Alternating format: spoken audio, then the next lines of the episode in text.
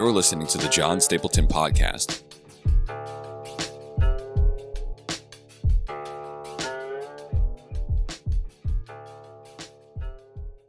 There are no perfect churches.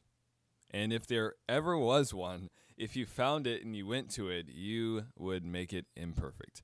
Hey, we are in a series in the book of Revelation. I started it last week. And just by way of preface and recap, I know some of you uh, have been tracking along with me for the past few months, and you're like, John, technically we're in chapter six. Why are you starting over? Well, with the launch of the podcast, and uh, as I, you know, I, and just going through the book Revelation, I realized that the book Revelation is best dealt with in larger portions, larger chunks. A lot of people get kind of stymied and pigeonholed uh, when they try to go verse by verse through Revelation, and now they have to deal with like all these little details and stuff like that, which is not how you're supposed to treat the apocalypse. So we're just gonna we're gonna do a survey, and this week is about the letters to the churches. This is based on Revelation chapter chapters two through three and I am not going to go through it verse by verse. I'm trusting that you have a Bible and that you're doing the study on your own. Uh, I am happy to answer questions, uh, but but I'm not going to spoon feed you. Uh, I'm here to help as you're reading through this yourself. Revelation chapters 2 and 3 records Jesus' direct words to seven local churches in Asia Minor, in the ancient Roman province of, of Asia and there are uh, so and, and these churches are in a circle, and so they're all dealing with a lot of the same things. They're dealing with uh, political issues, social issues. They're dealing mainly with the pressure of submitting to the emperor and saying that he is Lord.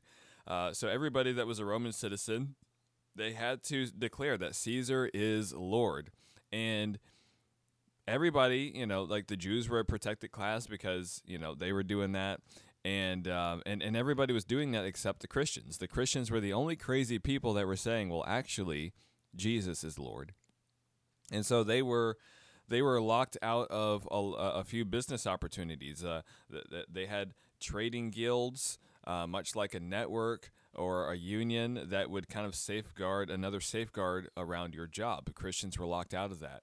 Uh, as you can imagine, Christians had no political power. I think it's just, I think it's interesting that in a day where we actually do have some political power, um, that that the Christians are like, well, you know, we're just not, we're just going to ignore that. And we're like, we're going to make the bad people make decisions.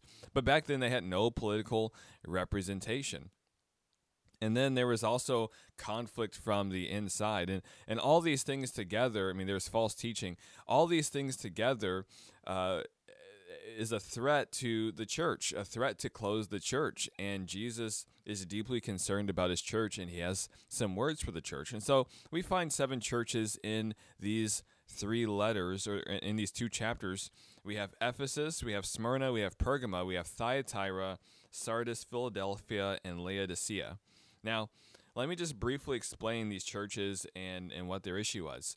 Um, Jesus, as he's uh, giving this message to these churches, he has an outline that he's kind of following, right? He introduces who he is. Uh, he says, hey, write this to this local church. He introduces who he is.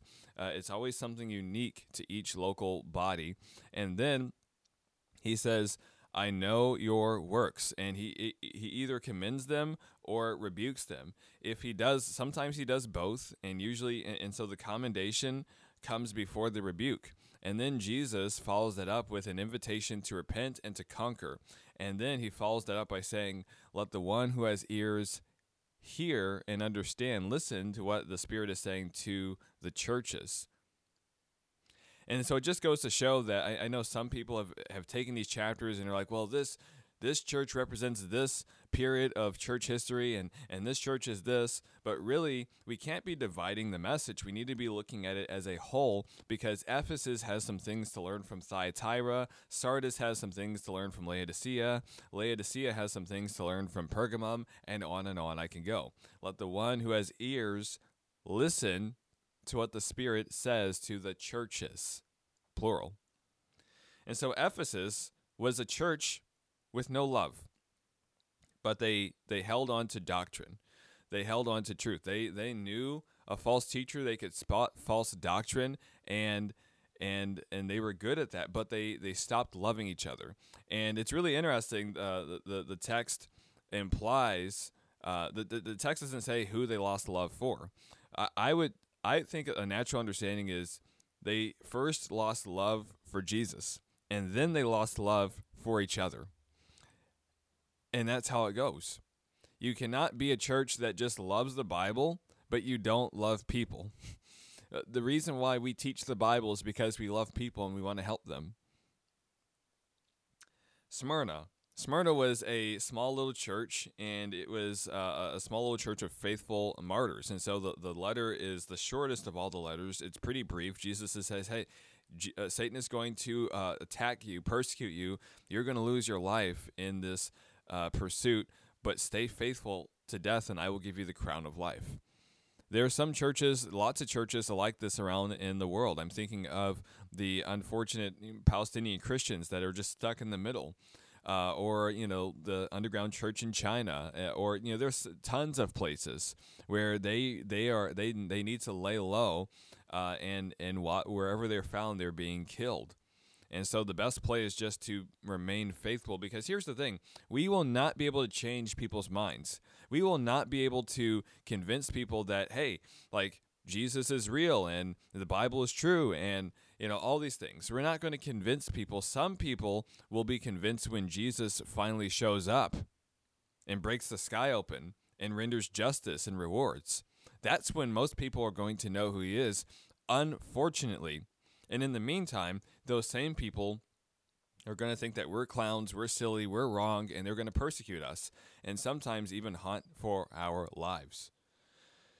Pergamum. Pergamum was a place that was prone to idolatry. The Bible uh, in the letter talks about how they were uh, worshiping, um, they, they were uh, following the false teaching of Balaam.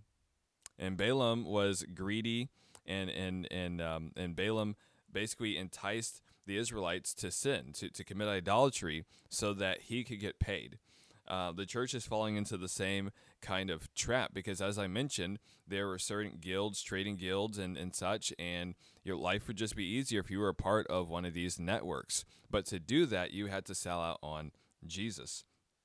Thyatira was a place that loved people. In fact, Jesus says, Hey, what you're doing now is more than what you did at first. And he's not talking about the amount of works, but the quality. Like you do, you have been faithful, you have been doing what you, you've been doing, and, and, and you haven't stopped.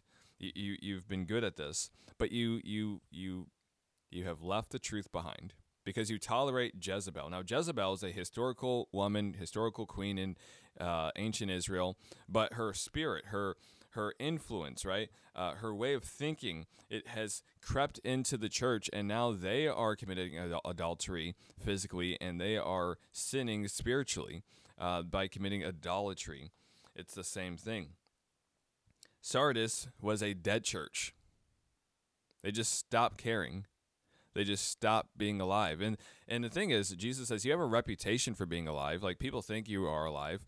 Uh, it's kind of like the, the condition that some of these trees develop, heart rot, where it looks normal on the outside, but you look inside the tree and the bark is all rotted out. That's basically Sardis. And the, redem- the, the redeeming thing about Sardis, Jesus says, hey, you have a few people in Sardis that that that are still alive, that haven't soiled their robes, they haven't given in uh, morally. They still are walking with the Lord. And so if you are in dead church, there is still hope because if you're walking with the Lord, there is a spark can lead to fire. It can lead to revival. It really can.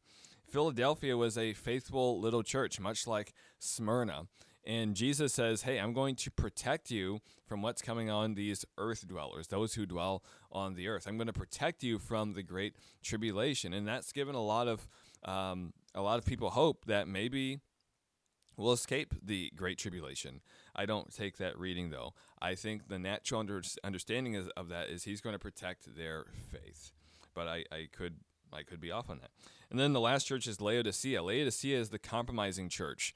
Uh, Jesus calls them lukewarm, and it's because he's kind of uh, it, it, pulling from something that they would have been aware at uh, of uh, as far as their um, geography. They got warm water from one direction, cold water from another direction. It took five miles for them to get their water, and by the time it reached them, it was lukewarm. And Jesus is like, hey, you make me sick. Lukewarm water is actually the place where parasites grow. You can do something with cold water, you can do something with hot water. Neither of those are pejorative, but you can't do anything with lukewarm water. It's stagnant, it's pond water, it's where the mosquitoes breed. And Jesus, this makes Jesus sick. And so, uh, what are some major things, themes that we can pull from Revelation briefly? Well, uh, one, the Spirit of God has a specific message for the church, and we would do well to listen to that. Number two, because we all have the same pressure to re- we all have the same pressure to reject Jesus and deny the truth. Uh, we all have have a tendency to break up in our own denominations and groups and tribes and theological camps. In the end, we look the same to the world, and we need to remember that we all are under the same pressure. Uh, I'm thinking of First Peter chapter five right now, where he says, "Hey, the same trials and trouble, troubles are befalling your brothers and sisters around the world. We're not alone." Number three, orthodoxy is a road with legalism and license on either sides of that road. They're both ditches. Uh, the road is narrow and it's a straight road. And on one side, you can say, hey, you know what? God doesn't care how I live. On another side, you could be like, um, God has no grace. And both of them are extremes that are wrong. We need to stay on the road of orthodoxy. Four, idolatry is spiritual adultery against God. And churches that tolerate this will shut down. Number five, Jesus has commendation and criticism for each church. And the call to repent is actually a call to be victorious. It's not a punishment. It's not his you know, sticking his finger at you, although that's kind of what he is doing right here, right? Like he's he's stern, he's serious. This is this is something that they need to pay attention to, but it's also an invitation to come back to God. He's not angry uh, if you come back. And then six, the warnings are a sign of God's grace because there's still time to repent. If God never warned anybody, that would be scary and a lot of you like to shy away from the prophets and you shy away from the confrontational parts of the Bible. But listen, this is God engaging us for our own good. And so we need to listen. Let the one who has ears listen to what the Spirit says to the churches.